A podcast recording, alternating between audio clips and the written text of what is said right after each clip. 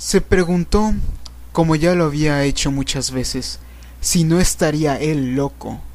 Quizás un loco era solo una minoría de uno. Hubo una época en que fue señal de locura creer que la Tierra giraba en torno al Sol. Ahora era locura creer que el pasado es inalterable. Quizá fuera él el único que sostenía esa creencia, y siendo el único, estaba loco. Pero la idea de ser un loco no le afectaba mucho. Lo que le horrorizaba era la posibilidad de estar equivocado. Tomó el libro de texto infantil y miró el retrato del gran hermano que llenaba la portada. Los ojos hipnóticos se clavaron en los suyos. Era como si una inmensa fuerza empezara a aplastarle a uno. Algo que iba penetrando en el cráneo, golpeaba el cerebro por dentro.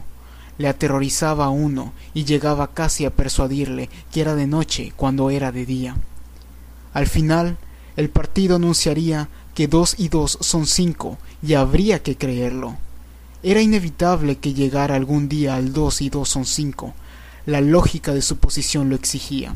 Su, su, filosofía negaba no sólo la validez de la experiencia, sino que existiera la realidad externa. La mayor de las herejías era el sentido común.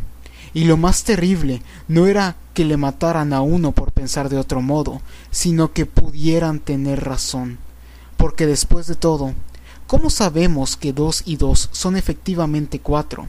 ¿O que la fuerza de la gravedad existe? ¿O que el pasado no puede ser alterado? Y si el pasado y el mundo exterior solo existen en nuestra mente, y siendo la mente controlable, también puede controlarse el pasado y lo que llamamos la realidad? No, no. A Winston le volvía el valor. El rostro de O'Brien, sin saber por qué, empezó a flotarle en la memoria. Sabía con más certeza que antes que O'Brien estaba de su parte. Escribía este diario para O'Brien. Era como una carta interminable que nadie leería nunca, pero que se dirigía a una persona determinada y que dependía de este hecho en su forma y en su tono. El partido te decía que negaras la evidencia de tus ojos y oídos. Esta era su orden esencial la facilidad con que cualquier intelectual del partido lo vencería con su dialéctica, los útiles argumentos que él nunca podría entender y menos contestar, y sin embargo era él, Winston, quien tenía razón. Los otros estaban equivocados y él no. Había que defender lo evidente.